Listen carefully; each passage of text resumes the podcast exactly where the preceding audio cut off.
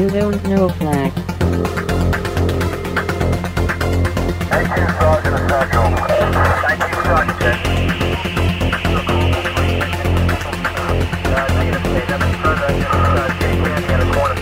You don't know Flack.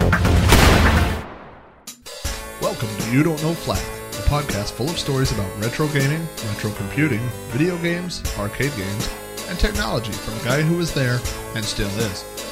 My name is Rob O'Hara, but for the next 30 minutes, you can call me Flack. Episode 155 Cassettes. Greetings and salutations, listeners, and welcome to another episode of You Don't Know Flack. Today is January 1st, 2015, so Happy New Year. I am your host, Rob Flack O'Hara, and on today's episode of You Don't Know Flack, we will be talking about cassette tapes. Before we get started talking about cassette tapes, it's ironic that today's show is about cassette tapes because I actually recorded this week's episode on a cassette tape, which is connected to a data set, which is connected to my Commodore 64. So I'm going to load this episode back over. Uh, and while this is loading over, we have a few minutes to chat during this week's loading time. Loading time. Loading time. Loading time. Well, Happy New Year's. Welcome to 2015. Uh, I hope everybody had a safe and happy holidays. Uh, I had a great Christmas. Uh, my uh, kids are 9 and 13, so they are the perfect age for Christmas. My son, uh, he's the perfect age for gifts where you can uh, build things, assemble things, put things together, make things out of other things. We got him a, an Arduino, which he has just jumped into.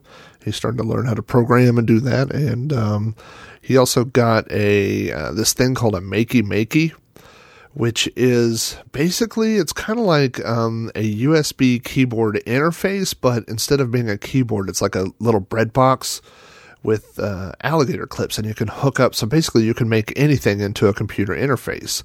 On the uh, video uh, on YouTube for for Makey Makey, there's a example of a guy turning a banana into a gamepad controller. So he's actually holding a, a real banana and pressing different parts on it to make it into a game controller. And so uh, Mason has been just wiring up all. I mean, it's I can't tell you how cool it is to walk in and see your kid uh, connecting, you know, alligator clips to different things and and uh, wiring stuff up and showing you that they've done something that you don't necessarily understand how they did. That's uh, that's kind of weird, but I love it. Uh, and my daughter is um, she's starting to get into girly things. She's nine and and she loved getting makeup this year and doing different things. She also uh, loved getting an iPad this year, but uh, you know, man, it's it's so different. We were just talking about this last night during New Year's. Uh, you know, and now I'm the grumpy parent. Like I was the cool the 20 something not so long ago, it seems. And then I was the sort of cool 30 something, and now I'm the 40 year old parent, 41 year old parent. And I'm yelling at everybody. I'm like, can you just get off Instagram for 30 seconds and watch this ball drop? God, you know? it's so hard to wrangle the technology out of their little fingers. They love it, you know? And, uh, I don't know. Uh, it's, um, it's annoying to me sometimes. Like we're in the car, you know, and you're like, "Hey, did you see that accident? Did you see that? Look at that building." And you look, and nobody will look up from their electronics, not even the driver. It's very, it's very annoying to me. Uh, last night was New Year's Eve, and uh, if this lets you know what big partiers we are, uh, it is um, just before 7 a.m. on New Year's Day. Um, we have not gone out. My my dad used to always refer to as New Year's Eve as amateur night. That's the night where the amateurs go out and drink. So it's kind of better to be off the roads and out of uh, public places like that. So uh, before we had kids, we would either throw a New Year's Eve party or go to a New Year's Eve party. And since having kids, then we tend to kind of stick around the house. Um, and uh, we're actually having some friends over tonight. I'm looking forward to that. And um, I, I'm, you know, more than that, I'm looking forward to 2015 in general. You know, I um, I did a lot of cool stuff in 2014. I went on a lot of trips. Um, I was just, uh, if you haven't checked out my blog lately, I just wrote a post a couple days ago uh, summing up all the things we did in 2014. And I was like, didn't we go on vacation? And I'm like, yeah, you know, I talk to myself like that when I'm writing blog posts. I'm like, yeah, we went to California. We drove all the way to California from Oklahoma. And then I'm like, oh, yeah, we also drove to Florida. And then we drove down to Austin, Texas, and we drove to Denver, Colorado. Not all in the same trip. That would be insane. But um, so, you know, we took lots of trips last year. I got lots of things. I gotta, I gotta tell you, I've had some big goals. You know, I have some goals uh, in regards to books. You know, I think I mentioned that I've, I've finished writing Gastric Steps. Um, and uh, you know I'm editing it, but it that needs to be finished so I can move on to the next project. You know, I have podcast goals that I want to do. Um, I want to continue doing this show. I've been I've started a new uh, show about um, classic retro uh, heavy metal and and hard rock called Rusted Metal. Uh, I do that with my buddy Zerb. You can find that on uh, it's on the Throwback Network, or you can go to zerbinator.wordpress.com if you want to just find that show by itself. But um, you know, I did um, I did a lot of small type goals, but I didn't I didn't finish big goals. You know, and I kind of feel like um, hmm, what's a good way to put it? You ever get sidetracked? I do this all the time, and I, I it's partly uh, ADD, and it's partly, uh, I think, early onset Alzheimer's, which I'm convinced myself that I've had for at least 10 years now.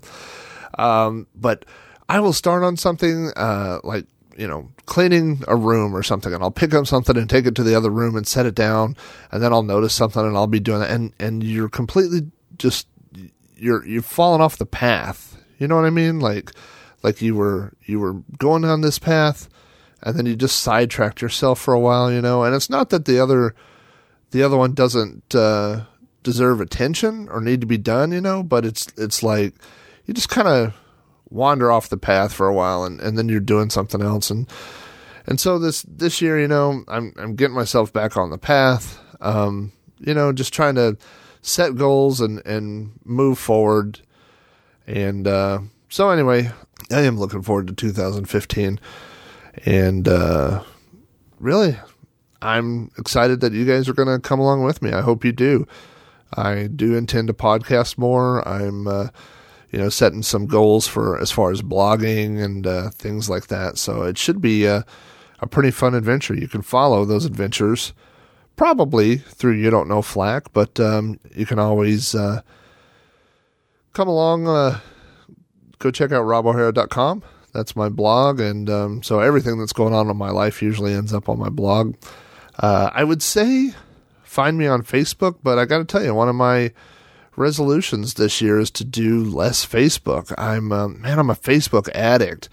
I'm uh, just like your mother, you know, like um, that's what I that's the category I put myself in. Like I'm that guy that once I get hooked on Facebook, man, I will sit there and refresh, waiting for new posts and seeing what's going on, you know, and um, I don't think it's necessarily healthy to know every single thing that's going on in someone's life. We always said, you remember when MySpace was huge and we were like, MySpace is the greatest thing ever, and we all connected and we everybody found everybody you found, all those people you went to high school with and stuff. But then eventually you kind of got burned out and you're like, everybody has flashy backgrounds and it's kind of crappy. And then we all went to Facebook and and it's been good. You know what I mean? Like I have met so many friends and stuff on Facebook and and uh, shared so many things and pictures and stuff. And and I'm not saying that I don't ever want to log into Facebook again, you know, but um, I mean, like, have you ever just taken a picture for Facebook? Like I do that all the time. Like I'll, you know, we're out and I'm like, oh, hold on, we gotta we gotta get this on Facebook. We're out eating, let's get this on Facebook, you know, and and um uh, and then it's like when you see people in real life, you don't have anything to talk about, you know? So I don't know. I just kind of feel like I need a little Facebook break. Um, but uh, you can always find me on Facebook, and you can find me on Twitter. Twitter is completely different than Facebook. On Twitter, it's uh, at Commodore. But uh, I was I was explaining, you know, my son just turned 13. I mentioned that, and uh, the day you turn 13, you can officially get on Facebook. That's Facebook's rules. You're supposed to be 13, and so uh, he got on Facebook and now he's friended a bunch of my friends and stuff, and that's kind of awkward, you know. Um, and it's not that my kid's not a good kid; my kid's a great kid, you know. But it's kind of like, um, like you ever go to a, a party, like your friends have a party, and then you bring your kid, and no one else brought their kid, and then you're like, oh, I just brought my kid and let him sit at the adult table. You know, it's kind of like that. Like you're, you know, your friends are commenting on stuff, and all of a sudden your kid like pops up, and you're like, whoa, that's kind of awkward, you know. And all of a sudden, I'm having to watch what I say on Facebook, and it's just, um, I don't know, it, it's definitely different, you know. And so, and then I have to explain to my kid, like, like, look, you know, on my blog, you know, this is what I told him in the car the other day. I said, on my blog, I said probably 95% of what I say is true. And part of that's because I'm a storyteller, you know, and so occasionally, you know, you shift things in the story around to make it a better story. I mean, I wouldn't take people out of a story or, or, you know, say things that happened that didn't happen or, or, um, you know, do things just to prove a point, but, but you do occasionally, you know, if you're a writer, you, you write, you know, and, and you do tweak little things, I guess I would say.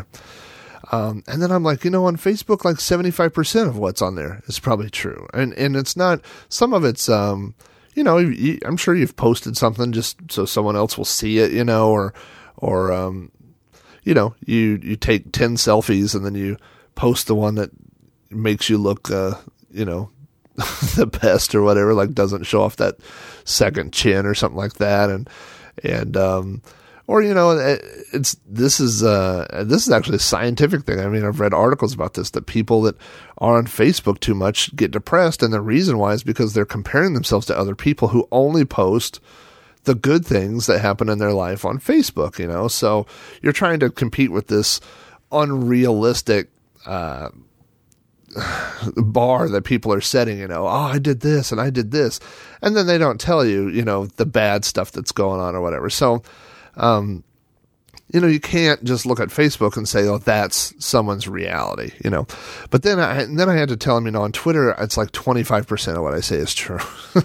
Twitter is like where you get on and you make one liners and jokes and you're funny, um, you know, and you you um, do all kinds of little silly things. I mean, I I was just posted the other day on Twitter like all these things about um, my uncle uh, I forgot what it was, like my Uncle Will or something like that, you know, like funny things about the holiday. I don't have an Uncle Will. It's just funny, you know, things that you come up with. And, and so, and that's, all that stuff is confusing to a kid, you know, because when they see things online, they think it's, it's the truth, you know what I mean? So, I don't know. It's uh, interesting to watch another generation come into uh, uh, the online world. My daughter, um, a few couple of months ago, uh, told uh, her brother that she was scared. And the reason she was scared is because somebody had posted something scary on her Instagram account and said, if you don't share this, then this guy will come to your house or whatever. And it was a picture of a guy looking in through the blinds, you know. I mean, it's kind of a creepy picture.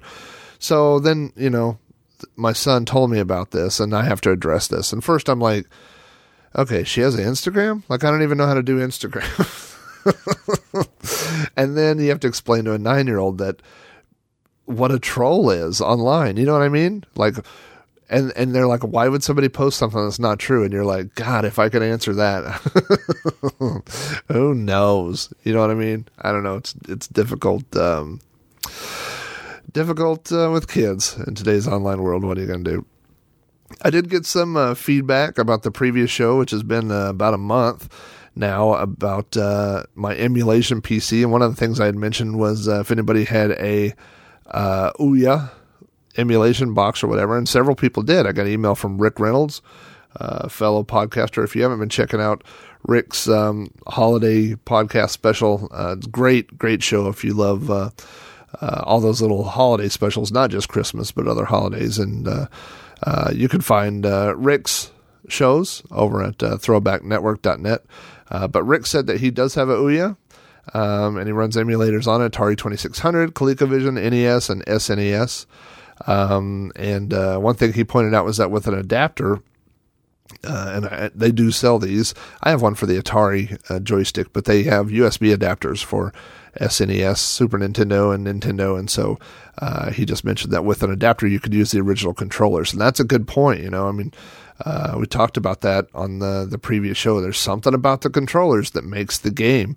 You know, Atari games, playing old Atari games, does not feel right on a D-pad to me. You know, uh, Commodore games don't feel the same if you're playing them on a keyboard and not with an Atari joystick. So, um, I got a, a, voicemail from David M. Uh, I don't know why I always take people's last names out. I'm sure they're fine with me saying their last name, but I just said Rick Reynolds' name. Great. Sorry, Rick. Uh, David said uh, also he recommended the Ouya. He said that he's tried uh, different solutions and that he really likes that one. And he tried the PC like I did, but he said it was a um, endless uh, what's the endless setup and configuration. I'm trying to just scrolling through here, uh, and it was a lot of work to maintain. And I agree with that. You know, it's um, I had everything up and working on my emulation PC, and then I turned it on the other day and uh, it starts popping up. You know, Windows XP is no longer going to be supported on this. I'm like, I know, and then I had to dig out the wireless mouse and keyboard. Actually, what I what I end up doing is remoting into it now. So I had to remote in and click all those things. Don't show that again. Uh, he also mentions uh, using the original Nintendo Wii as a uh, living room emulation box, and that is a good solution. You know, I the, I'm not a huge fan of the Wiimote, you know, even sideways or whatever, but um, uh, I guess you could use the uh, that classic controller, and it supports uh, some of the emulators that are out for the Wii. But unfortunately, David points out, and this is a good point, is that um, if you're if you're messing around with uh, something like the Wii for the emulation channel, then you're uh, you know you're at their mercy for somebody to keep those emulators updated, and so a lot of those have kind of been abandoned. Um, but he does say uh, that you can use the external hard drive, and so he has all his ROMs uh, on there. Uh, but anyway, yeah, he, he, he threw his hat in for the uh, Ouya as well, and he said that he thinks it's available for fifty nine dollars at Target. Now this is voicemail is a couple weeks old, so um, maybe from the holiday rush they may be sold out. But I'm gonna have to I'm gonna have to check that out because that would be just something fun to play with. Uh, I also got a uh, comment from David S. Um, and uh, he talks about the fact that if I'm using a PC, that I should uh, consider using the uh, XBMC or the Xbox Media Center uh, on that. And that, you know, that's a valid point if you only have one device. I actually also have a. Um, uh, Boxee hooked up in there, and Boxee, I bought the um, actual physical one, uh, and it's just a little tiny box that streams uh, videos and things across the network. So I don't really have a, a need to have the video capabilities on that PC as well as far as streaming movies and stuff like that. But um, if you only have one device in there, then that's that's um, definitely a good uh, point to make. Uh, so anyway, thanks for all the feedback. I appreciate all the stuff. I love that. Um, I love that people that listen to the show are the type of people that are doing what I'm doing, putting uh, things in their living room to play games and watch movies and do all that. You know. Uh, so thanks for the feedback. Uh, if you have feedback about this episode or any other episode of You Don't Know Flack in general, you can email me at robohara at robohara.com. You can leave a message for me on the You Don't Know Flack voicemail box at 405 486 YDKF, or you can leave a comment on the Facebook page, which is at facebook.com forward slash You Don't Know Flack. Wow, it took a long time for this episode to load off the uh, data set. Turns out the Commodore data set's not very quick, but looks like the episode's loaded now, so let's go ahead and press play on this episode about cassette tapes.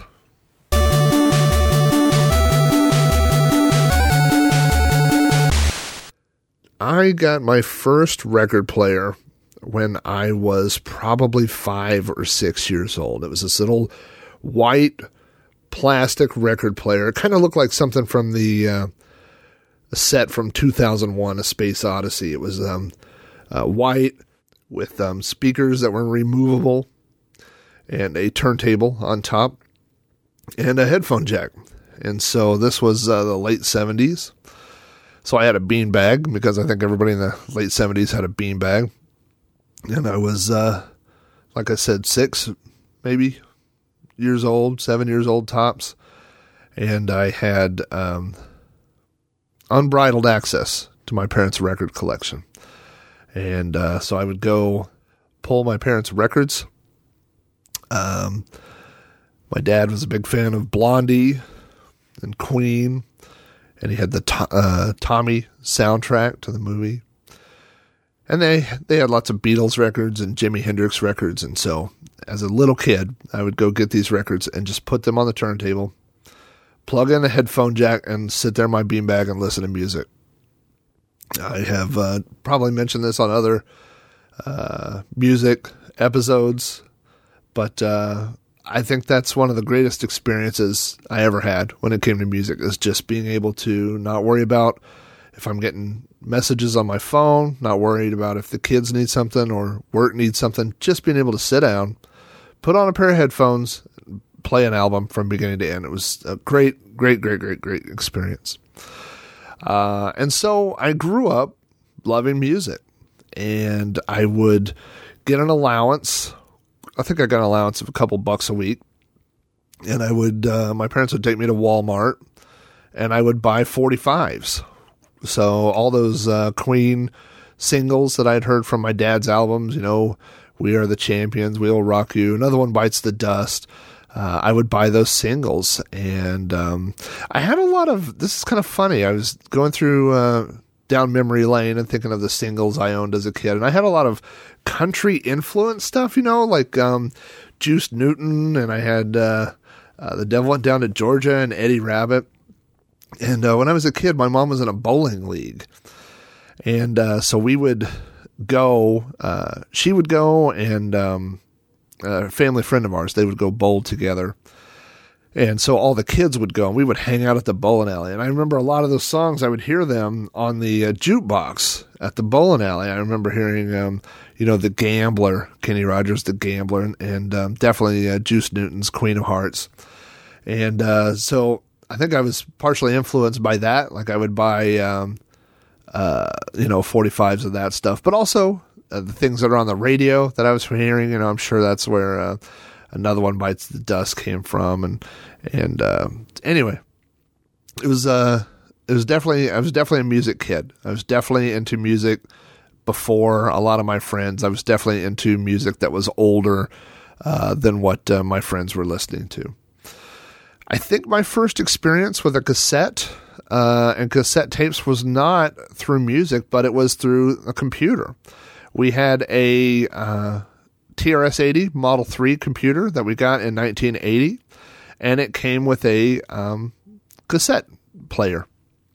It was a Radio Shack brand cassette player. It looked like one of those little, um, it was kind of shaped like a, I mean, about the size or maybe a little smaller, but it was the kind like a shoebox. I don't even know what you would call that, but, um, you know, a little portable cassette player, a little, had a little handle in the front, and you would, uh, you know, put your cassettes in, rewind them. You would use the timer sometimes if there was, a, or not the timer, but like the little number counter on the side. You could put multiple programs on a tape. And so it would say, like, you know, for this one, fast forward to, you know, rewind the tape, reset it to zero, and then fast forward to 50 and then load or, or something like that, you know.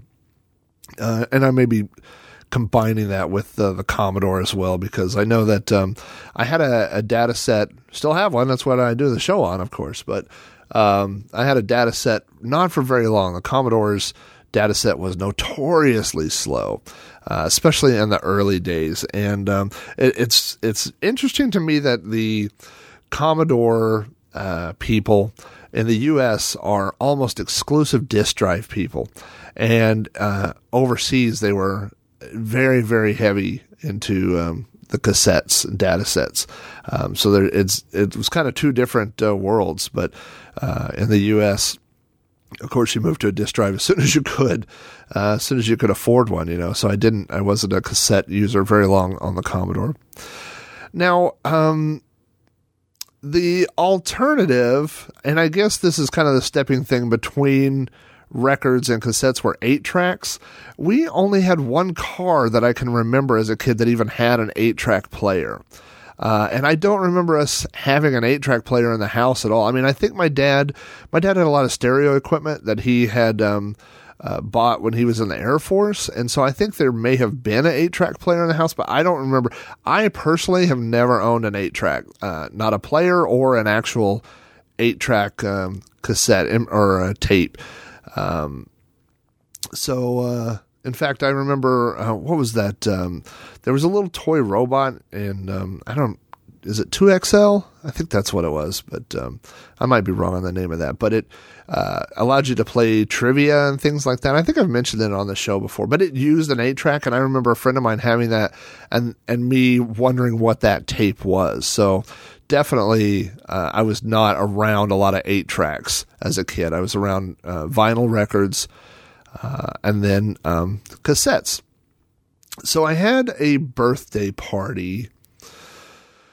I'm trying to think here. Maybe I was seven or eight years old, something like that. It was um, we'd borrowed a tent. My dad borrowed a tent from a coworker that would sleep like ten people, like one of those big giant tents, and we put it in my backyard. And I had a slumber party. My birthday's uh, in the summer. And so we had this slumber party, and I had all these kids come over. And for my birthday, I got a, a small cassette player recorder, you know, just like um, the one that was hooked up to uh, our TRS 80. And it was portable, it used batteries. And so you could just carry this thing around. It wasn't like a, a uh, big boombox one, which is the next one that I got, but it was like, just like a little thing you could carry around. Uh, and I remember like going out uh, to that uh, slumber party that year and like telling ghost stories and recording them and playing things back and singing songs and stuff like that. Those tapes are long gone, and uh, I mean, I can even remember like telling like specific jokes and stuff that we told on those tapes. I wish I, still had those tapes, but I, I don't know what happened to them. They just got lost over time. But that's the first cassette player uh, that I remember having. Um, and uh, we would get these tapes. Uh, I don't even know what brand they're like Alcon brand or something, uh, and they would have green labels on them, and they would be thirty minutes on each side, you know. And so, and you could get like a three pack at Walmart. Like you'd be walking out, uh, and they would be hanging there. And uh, so I have a ton of those. I still have them.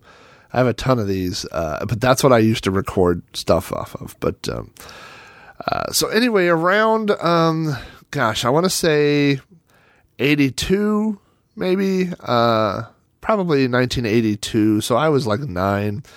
I got my first boombox. Now, at the time, we called them ghetto blasters. I don't see that term anymore. I, maybe people don't like saying ghetto.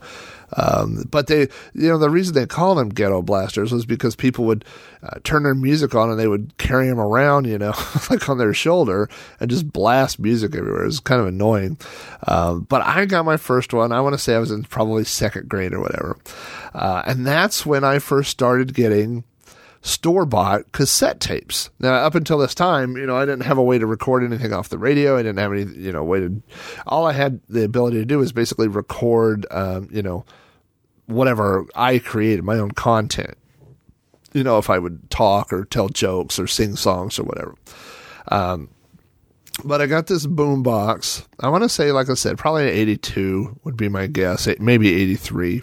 I was nine or 10 years old. Um, and the big thing at the time was K-tel. Um, and K-tel was a, a company that would put out basically like whatever the hot songs were at the time, you know, and then they would just give it some catchy name, put that album out, boom, and then they'd put another one out the next week, and there were always commercials. I got a commercial downloaded here for one of these.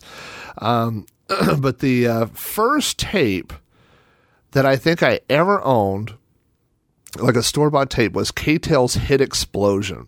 Now, I had a heck of a time tracking down track lists because I didn't even know the name Hit Explosion. I couldn't remember what it was called. But based on some of the songs I remembered, I was able to track this down. So um, here's the set list, really quick, of K-tel's Hit Explosion. Uh, on the first side, you had uh, Toni Basil, uh, Mickey, The Go Go's Vacation, Joe Jackson Stepping Out, Haircut 100, Favorite Shirts, Joan Jett's Do You Want to Touch Me, Rod Stewart's Young Turks, and Steve Miller Band Abracadabra. Uh, the second side, the B side, I guess you would say, uh, Pat Benatar, Shadows of the Night, Laura Branigan, Gloria, Santana, Hold On, Flock of Seagulls, Space Age Love Song, Rush's New World Man, REO Speedwagon, Keep the Fire Burning, and Survivor, Eye of the Tiger. So this is, like I said, it's like a greatest hit kind of thing. It's from K-tel, Hit Explosion. And all of a sudden I was, uh, these are like all my favorite type songs, you know, I was like, oh, this is so cool. There are two other ones I remember. Um, one was K-tel's Hot Tracks. I definitely had this one. And I'm just going to run through this real quick. Uh, you have a Maniac Michael Sembello.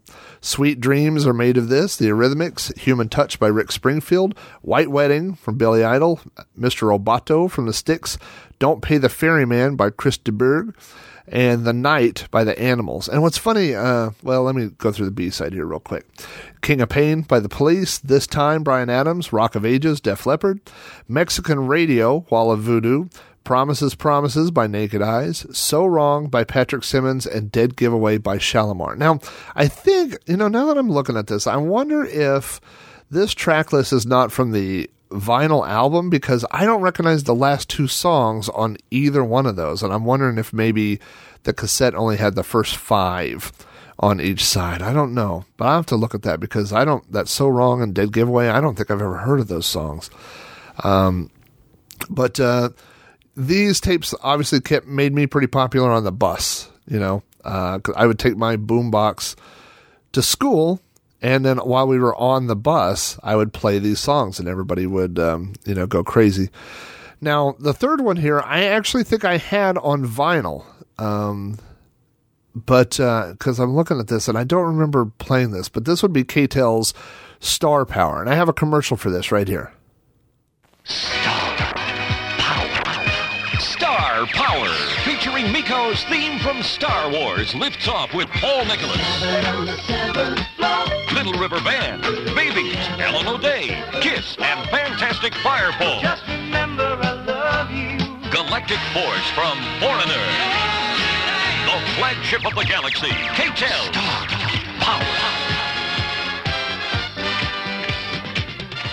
So as you heard there, we've got Meco uh, with the the disco Star Wars title, Foreigner, Cold as Ice, Firefall, Just Remember I Love You, Paul Nicholas, Heaven on the Seventh Floor, England Dan, uh, It's Sad to Belong, The Bay City Rollers, You Make Me Believe in Magic, Stephen Bishop, On and On, uh, Paul Davis, I Go Crazy, The Babies, Isn't It Time, uh, Little River Band, Help Is On Its Way, Kiss, Christine 16, David Soul Silver Lady, Hot Angel in Your Arms, Brick, Dusic, hmm, Peter Brown. Do you want to get funky with me? I do not want to get funky with Peter Brown.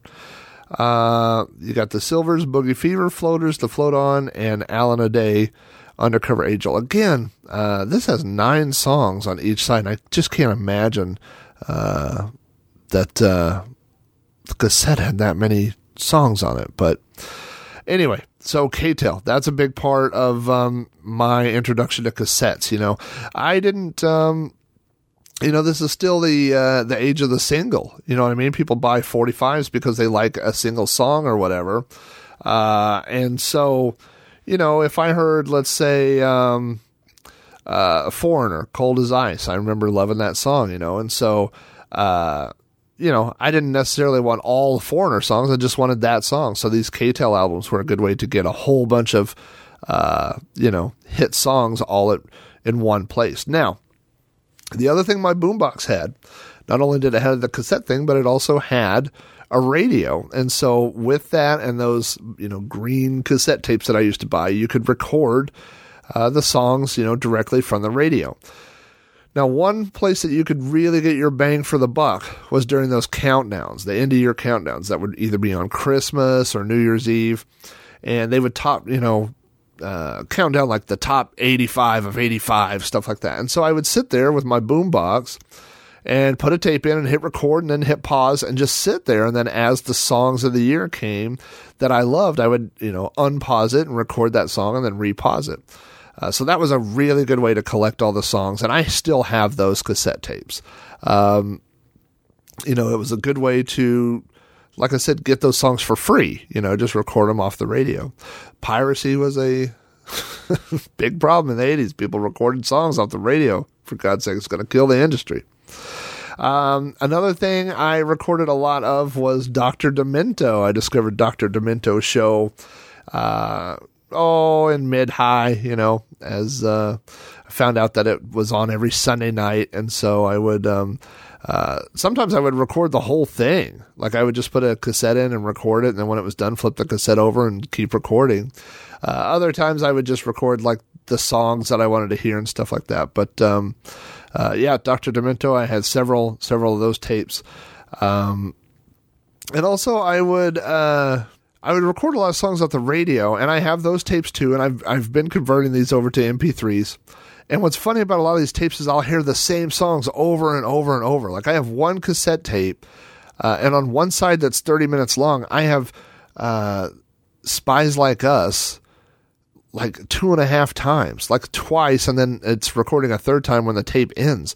So I don't, I must have not remembered that I'd got it, you know. I'd be like, oh, here's Spies Like Us. I love that song. And I would record it and just over and over, you know. So that was a good thing about those um, year end countdowns, too. They were only going to play the song one time, you know, so, uh, so, so you wouldn't end up with the same song over and over on your cassette. Now, this is a funny story. Um, the, um, the cassette deck in my boombox uh, held the cassettes upside down and in the front. So you you had to turn the tape upside down. You put it in this little plastic tray and then close the tray, and that's how it um, you know access the tape. Well, eventually that little plastic tray broke off. It had these little plastic hinges and they broke, and then that was that. So it still worked. Um, but gravity would not hold the tape in. So you had to put the tape in and then press play. And then once the, the tape was engaged, it would hold it in there and play. But when you got to the end of the tape, it would uh, automatically stop and then the tape would just fall out. And so um, I had a uh, a bed with a headboard, and I put the boombox over um, on the headboard. You know, so I remember I remember several times like. Uh, recording Dr. Demento, uh, which was on late Sunday night.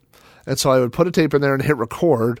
And then all of a sudden, you know, after an hour or 30 minutes or whatever, you would hear clunk and then boom, and then the tape would fall out onto my bed, you know, and I would have to find the tape and put, you know, flip it over. I remember more than once uh, falling asleep with the tape playing, and then I must have rolled around in my bed and then getting to the end of the tape, having the tape fall out and hit me right in the head. that happened more than once, which is uh, ridiculous that that would have, like, you would think I would come up with a solution, but I do remember that happening. Um, another thing about uh, that era, about having a boombox, a ghetto blaster, whatever you want to call it, uh, was breakdancing. Breakdancing was huge in the uh, early to mid 1980s, and I was totally into breakdancing. Uh, and so, you know, you would go outside and work on your sweet moves, work on your moonwalk, work on your wave, your pop and lock. trying to think of things, work on your centipede. Uh, I did not work on my backspin because I was on a street with um, a lot of gravel and it would really hurt.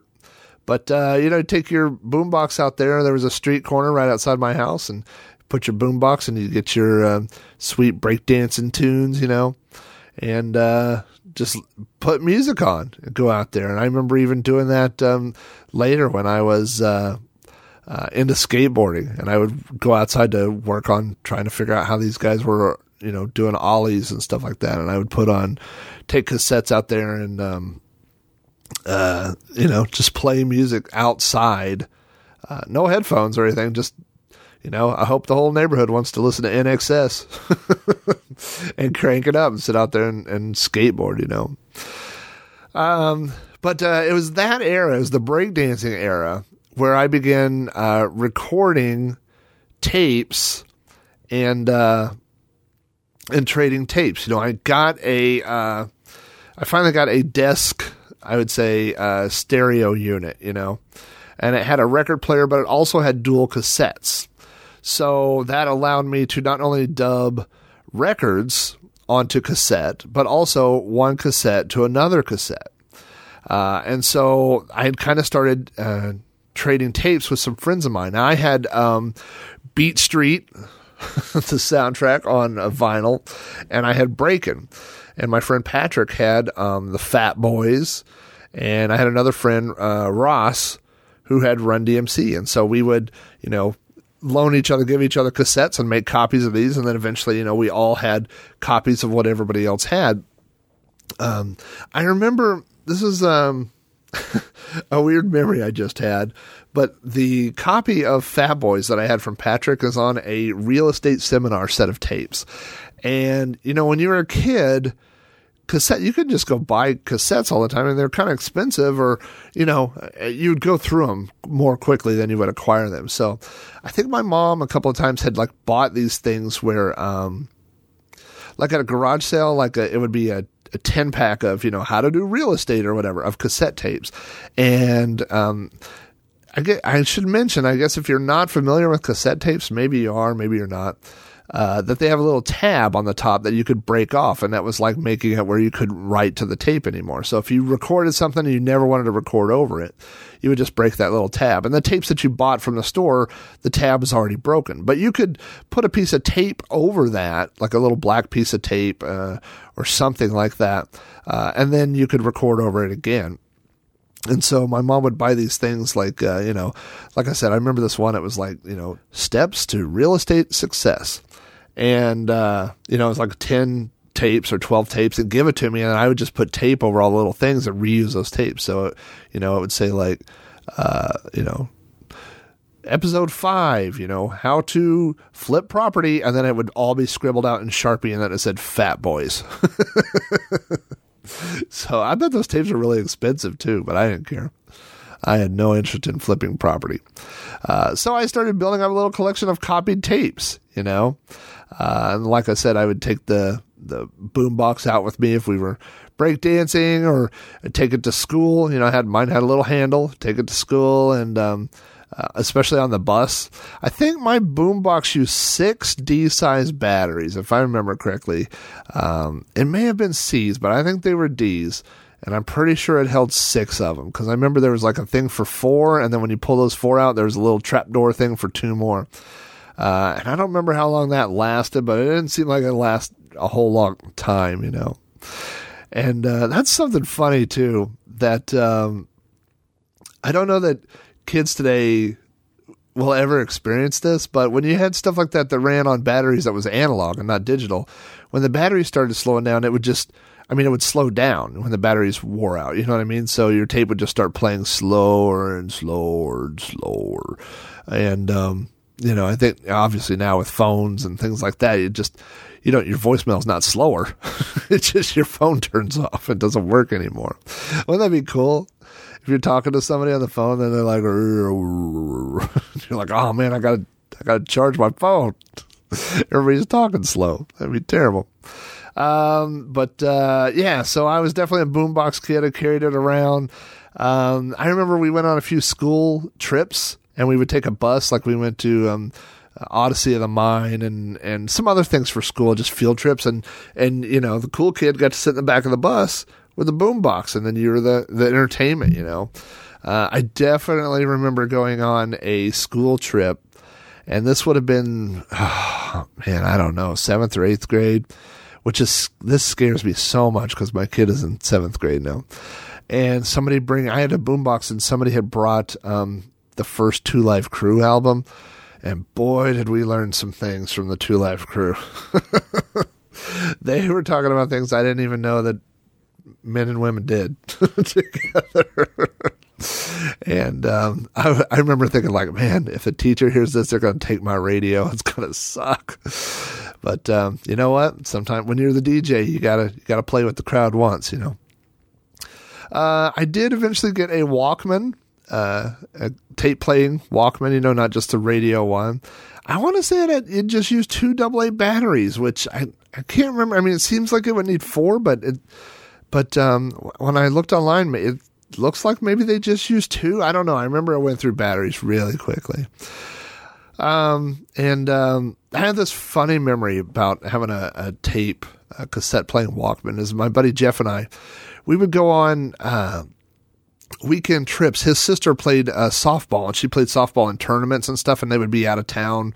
And so Jeff and I would um, ride along, you know, and we didn't have a headphone splitter or headphones or anything like that. So we had those cheesy. You remember those headphones that had like the little foam covers on the on the earpieces or whatever, and you could pop the speaker off the little head thing. So we would pop those speakers off and sit in the back of their uh, van and listen to you know Ozzy tapes, and um, he had these Metal Blade compilation tapes, which were so cool. I love those. I have them now. On uh, I've tracked down all the songs off of those and kind of built my own compilation versions of those. Um, but um, and but the you couldn't split the headphones very far, so we would sit more or less, you know, two dudes in the back of a van with our heads three inches apart, uh, each of us with one earbud, you know, holding it to our ears, listening to it. I guess that's how bad we wanted to hear uh, Ozzy's uh, Ultimate Sin. That was good times, though. Uh, let's see what else. I got a cassette tape. I still have this cassette. This kid at school, his name is Matt, um, was like into music that I'd never heard of, you know, and he made me a cassette tape. Uh, and it has Minor Threat Out of Step on one side, and it has Dead Milkmen, Big Lizard in My Backyard on the other. Two things I had never heard of. And um, I wore that tape out.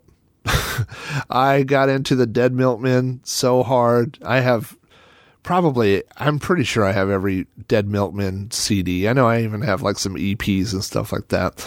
Uh, but I really got into the Dead Milkman, and I really got into punk. You know, I wasn't really into the Sex Pistols yet uh, at that time or, you know, anything that would, anything that would have been, you know, not on the radio kind of stuff. But Minor Threat, uh, I was like, what is this? You know, and so it, it was funny, you know, back then somebody could dub off a tape and hand it to you and it, and it would, I mean, those, that cassette changed my life. I mean, those are music that I was not exposed to, uh, that all of a sudden changed what kind of music I was listening to, you know, so that, that kind of stuff was awesome. And, and, um, you know, cassettes being completely portable, you made somebody a cassette, throw it in your pocket. And then when you saw him, you gave him a cassette and that was it, you know.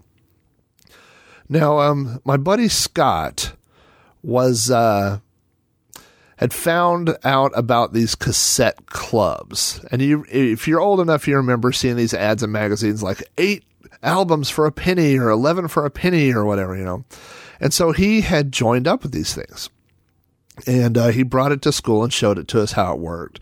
And at this point, we were probably in ninth grade. I mean, we were I started working at the concession stand when I was in ninth grade, so I had a little bit of disposable income, and uh, so he showed us these ads. And basically, what it was is you would sign up, you would join, um, you know, whoever it was, Sony or Columbia Record Club or Cassette Club, and you would get eleven albums for a penny. All you had to do was pay shipping.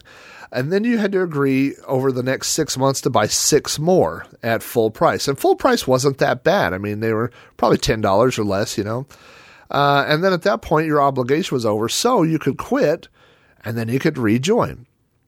So um, we started doing that. And uh, I would liken this to the first time people discovered Napster and they were like, I'm going to get everything, you know? You remember that? Uh, or however you started getting music online at, the very beginning. And it was like that. I would sign up to this thing. And also, if, if somebody used you as a reference, you got like three free tapes or something. So we would all use Scott as a reference.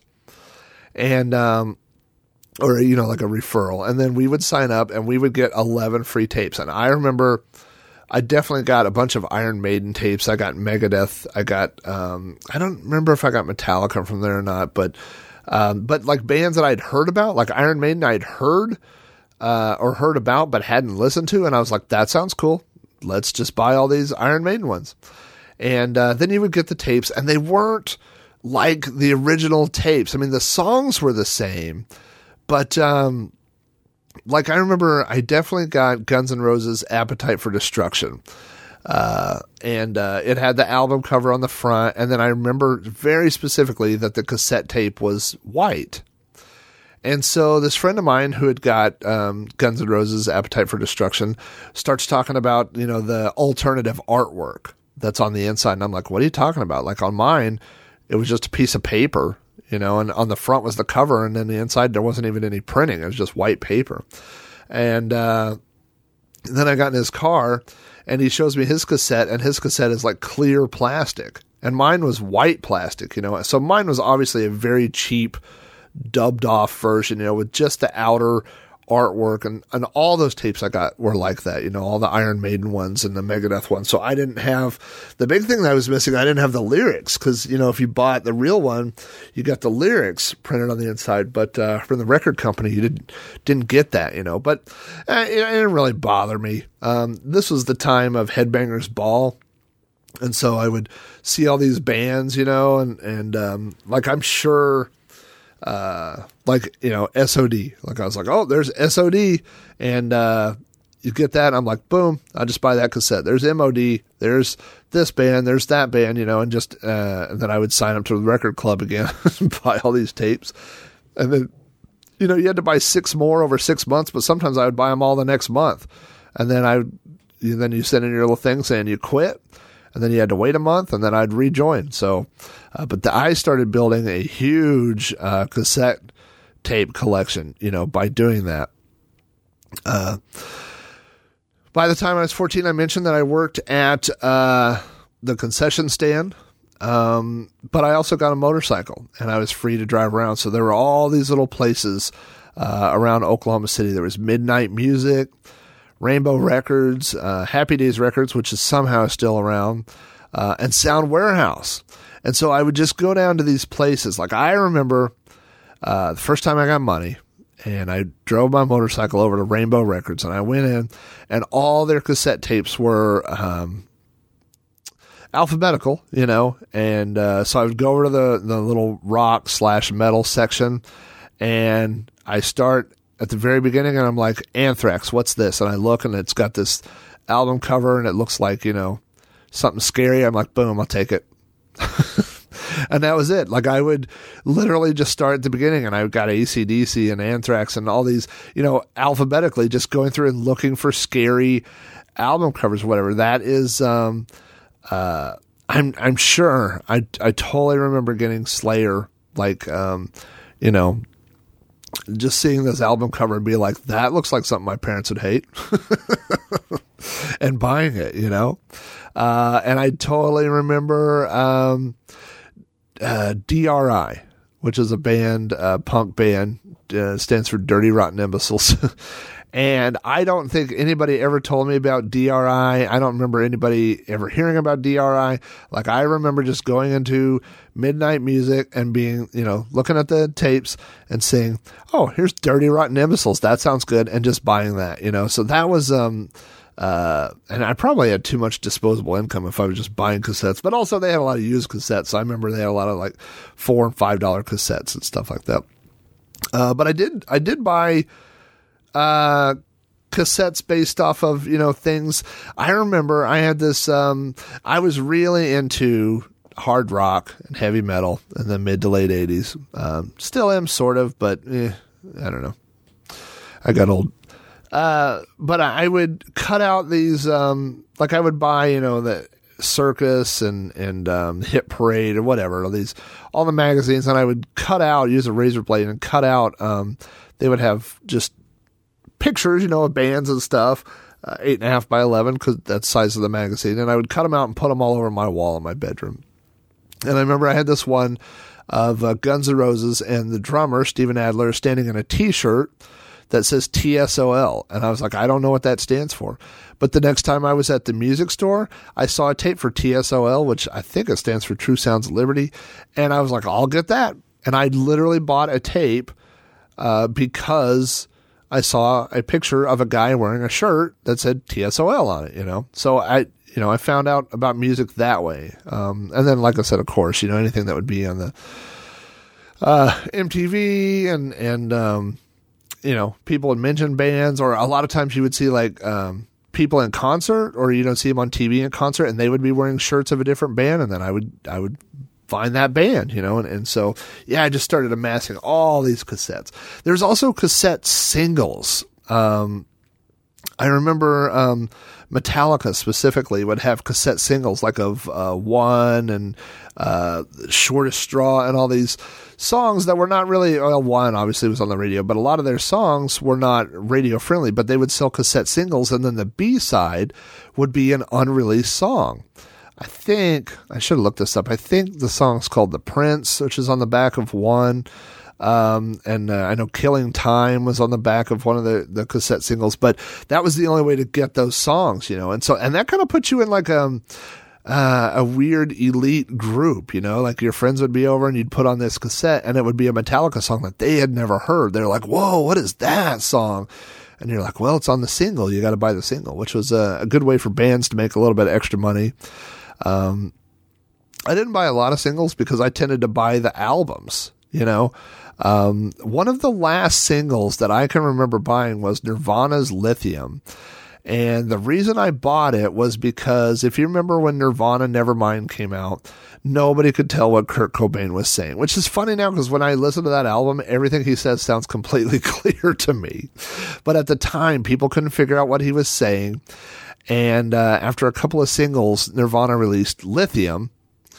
And inside the single for Lithium were all the lyrics to Nirvana's Nevermind, the entire album. And so I think Nirvana's Lithium sold really well uh, as a single. Also, this is just a, a side thing. I remember people talking about the original release of Nirvana, uh, Nevermind, has a hidden track. Um, but I bought it on cassette, so I, I was, there was no hidden track for me. So I remember I, I didn't even have a CD player at the time, but Jeff did. So I, I don't think Jeff even liked Nirvana, but I was like, you should really get this Nirvana. and he bought it. And then just so we could hear the, uh, the hidden song, which it turns out just to be a bunch of noise. It was not, not worth it. Um, so uh, you know, like I said, I started collecting all these cassettes and amassing cassettes. And uh, as a kid, I had a shoebox that I put my cassettes in. Uh, and then I got a briefcase, like a vinyl wrapped briefcase looking thing that held 30 cassettes. Uh, and so I would carry that around, uh, put all my cassettes in there. And then I ended up buying one of those wooden wall holders that held 100 cassettes. And then eventually I got a second one of those. And I know I had more cassettes than would fit in there, but you know, so I had 200 things and, and I will throw a picture. Maybe I'll use that as the icon of this week's show because, um, I just found a, a videotape, a VHS tape where I had recorded some stuff in my room and th- there's, uh, you could see the cassette tape thing. So I, am you know what? I'm going to take a screen grab of that and that's going to be the, uh, the picture for this show. So, um, uh, my my buddy Jeff, I talk about Jeff a lot. Uh, we went to a party in high school, and Jeff had a 1980. There were three of us, by the way. He had a 1980 Z28. My friend Andy had a 1978 Z, Z28, and I had a 79 Formula Firebird. So uh, they all looked very similar. Jeff's was white, mine and Andy's were black. Uh, and so we had gone to this party, and there were these dudes. I'll just call them some dudes that we knew. We, we didn't really know them, kind of knew them. Uh, but they were very cool. We thought they were very cool, and we wanted them to think we were cool. And so these guys uh, were like, "Hey, uh, man, can we borrow one of your cars?" And Jeff was like, "Yep, you can borrow my Z." And I'm like, "There's no way." Like, I don't even know if I'd let Jeff drive my Z, or I mean, my uh, Firebird. You know, I probably, I'm sure I would have, but I'm not going to let just some dudes at a party to impress him drive my car. You know, but Jeff is very, very that way. He's very giving, and he'll he'll loan you anything, and he'll he'll always help you out. You know, and so he was like, "Yep, you can take my car, just bring it back." You know, well, they didn't bring it back they uh, actually got arrested for breaking into cars, and they were doing that while driving around in Jeff's car. And so uh, I think they were actually stealing like car stereos uh, at the time. And so um, I don't really know the details. I should ask Jeff. I'm going to see Jeff tonight. He's coming to my New Year's New Year's Day party, so I'll ask him the details. But um, anyway, I know that um, he had to go with his mom, and they had to go down to the police station and pick up his car.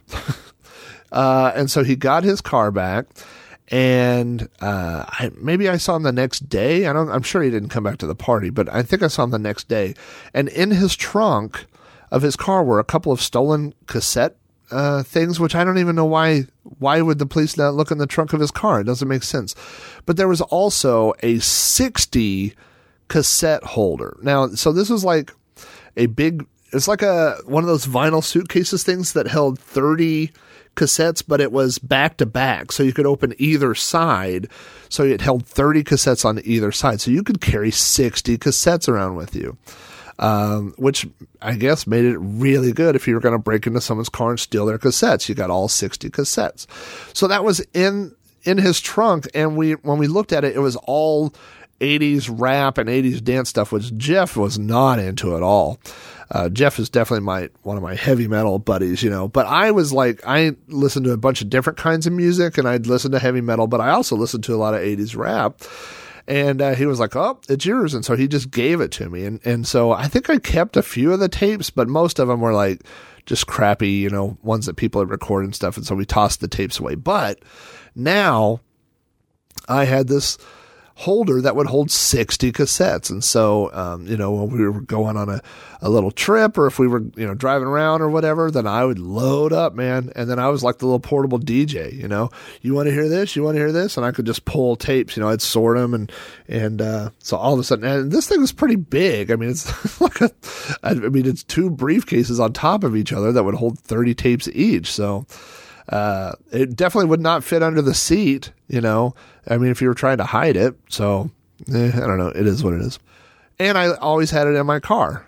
Uh, so, and I'll talk about that in a minute. Now, uh, in 1992, maybe 93, uh, I got my first CD Walkman.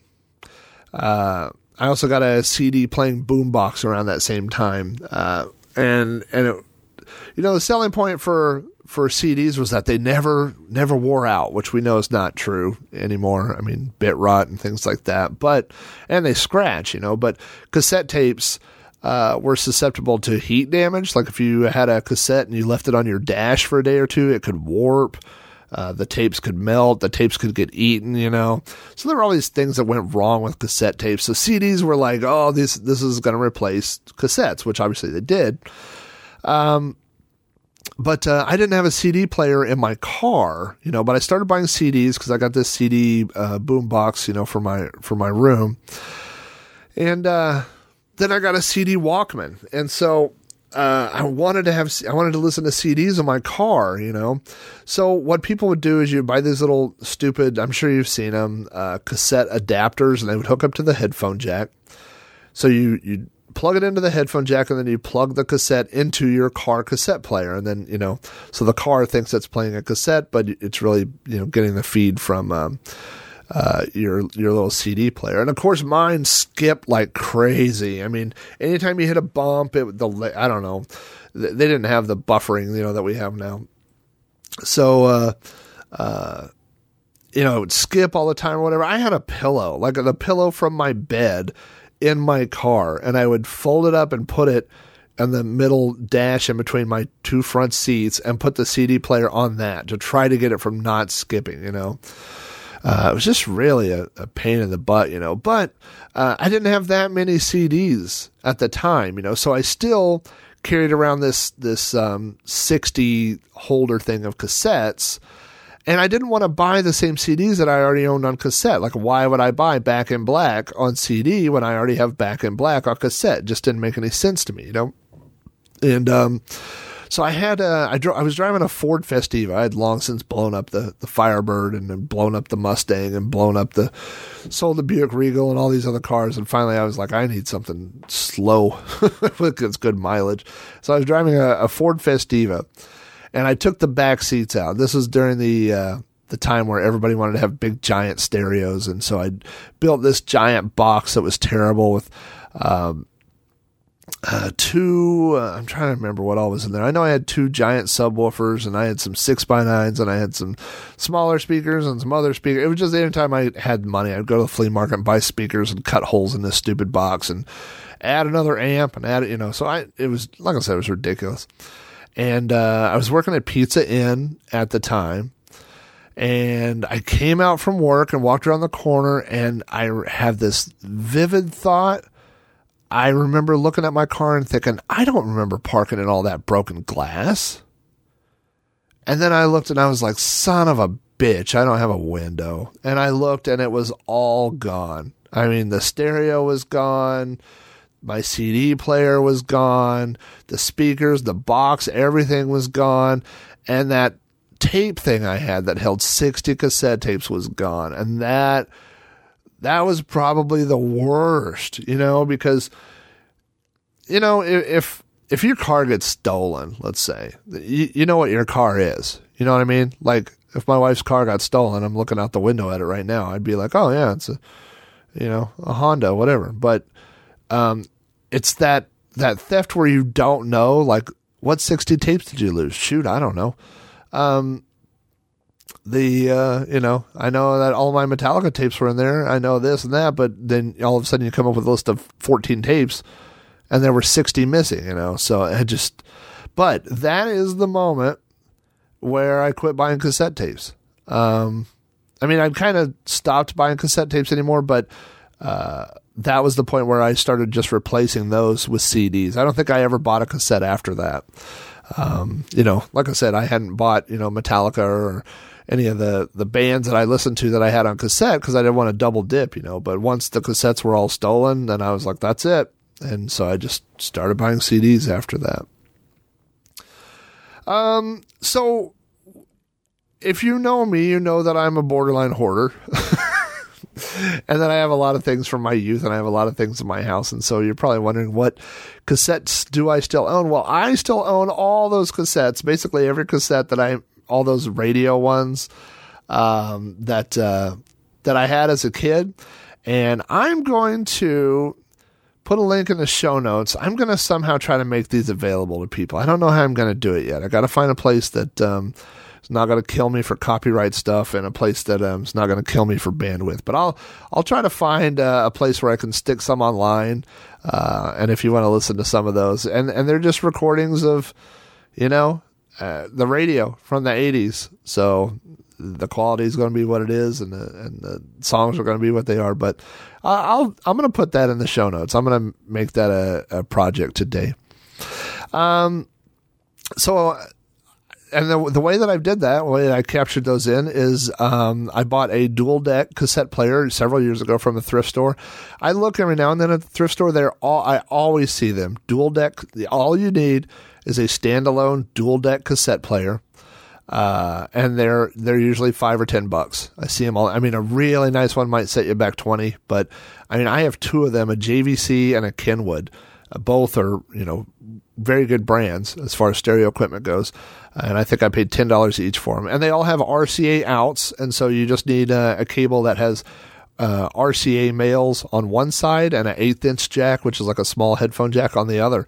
Plug it right into the sound card on your computer. You can record cassette tapes using Audacity.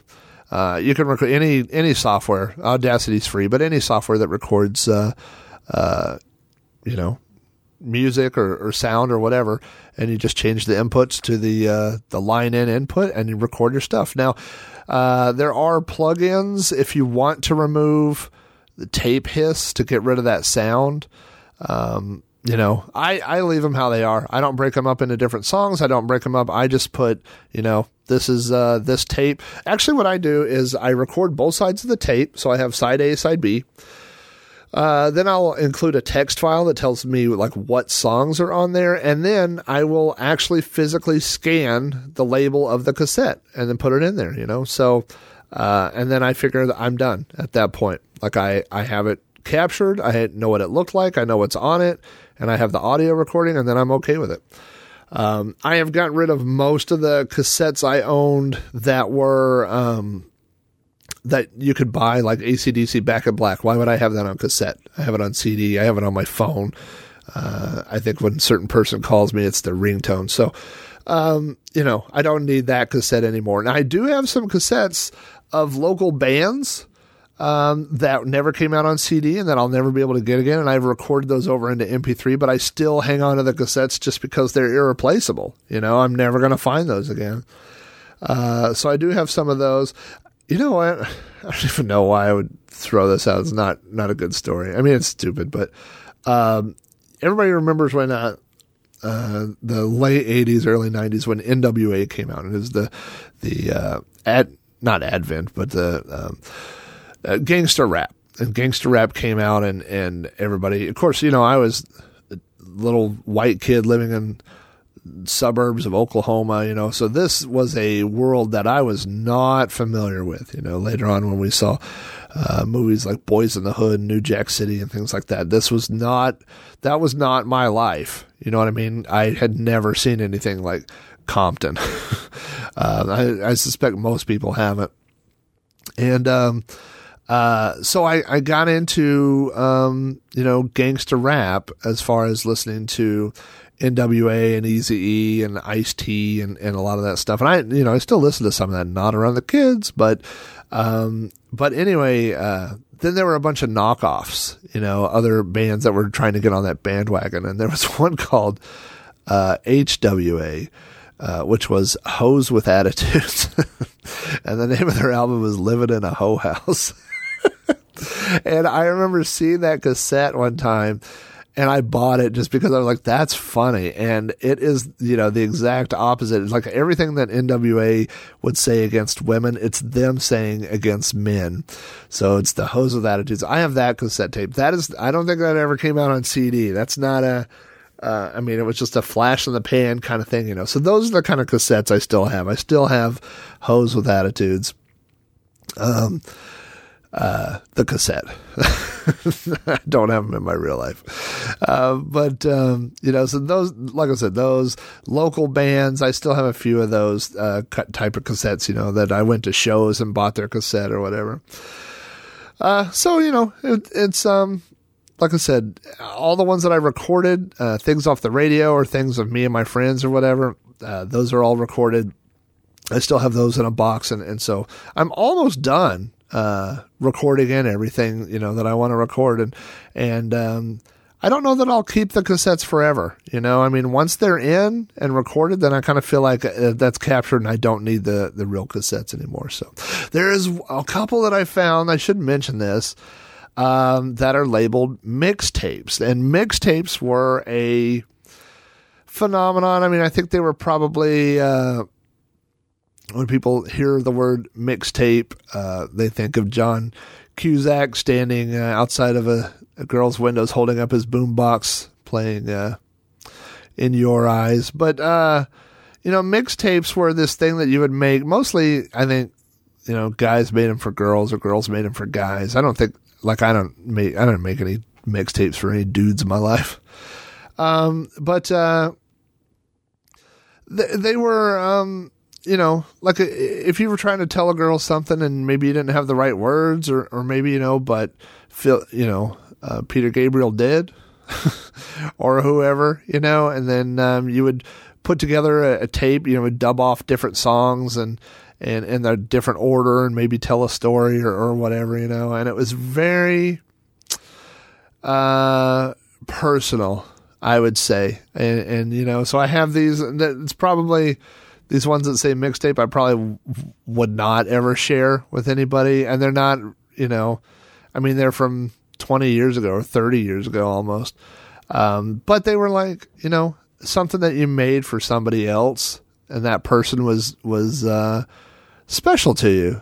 You know what I mean? And so, like I said, not everybody's a poet. Not everybody is, you know, uh, able to, I don't know, whatever, create art or something like that. But you could you could take those songs, you know, and just capture that moment, like what um, you know how you felt about that person at the time or or whatever, you know. And and the thing is, what's funny about them is when you go back and listen to them, uh, it takes you right back.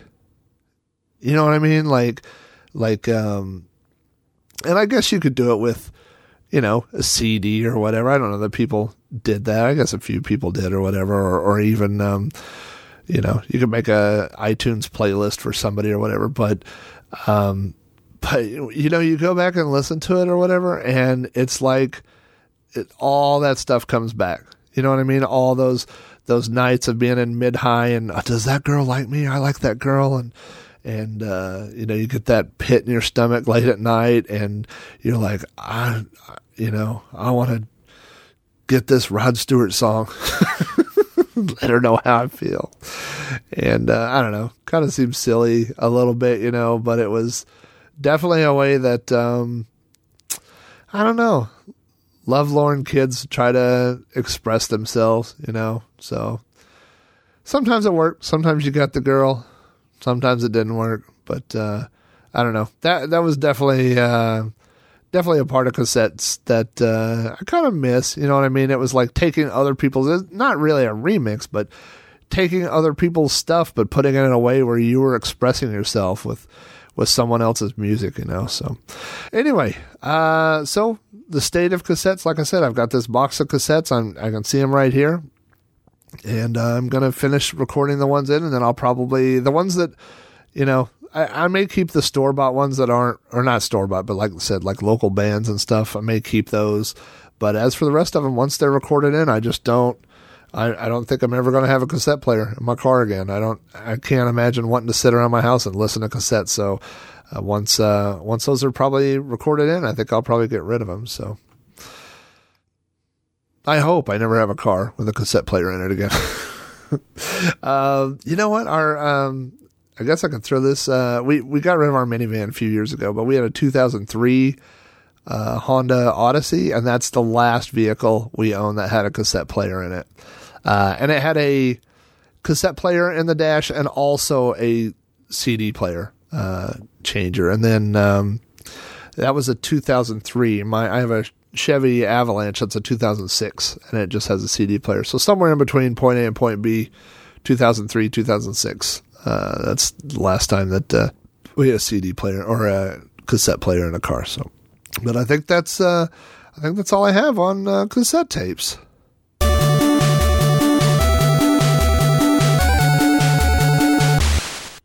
That wraps up another episode of You Don't Know Flack. Thanks so much for tuning in.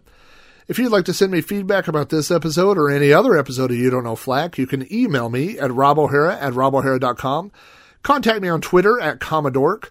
Follow the show on Facebook at facebook.com forward slash You Don't Know Flack. That's all one word. Or leave me voicemail on the You Don't Know Flack podcast hotline at area code 405 486 YDKF. You Don't Know Flack is available from iTunes, Stitcher Radio, the You Don't Know Flack RSS feed, and through ThrowbackNetwork.net, your home for quality retro podcasts. If you'd like to hear more podcasts from me, check out my Commodore 64 themed podcast, Sprite Castle, at spritecastle.com, and Throwback Reviews at throwbackreviews.com. Both of these shows are also available at throwbacknetwork.net. Thanks again for listening, and we'll see you next time on another episode of You Don't Know Flack.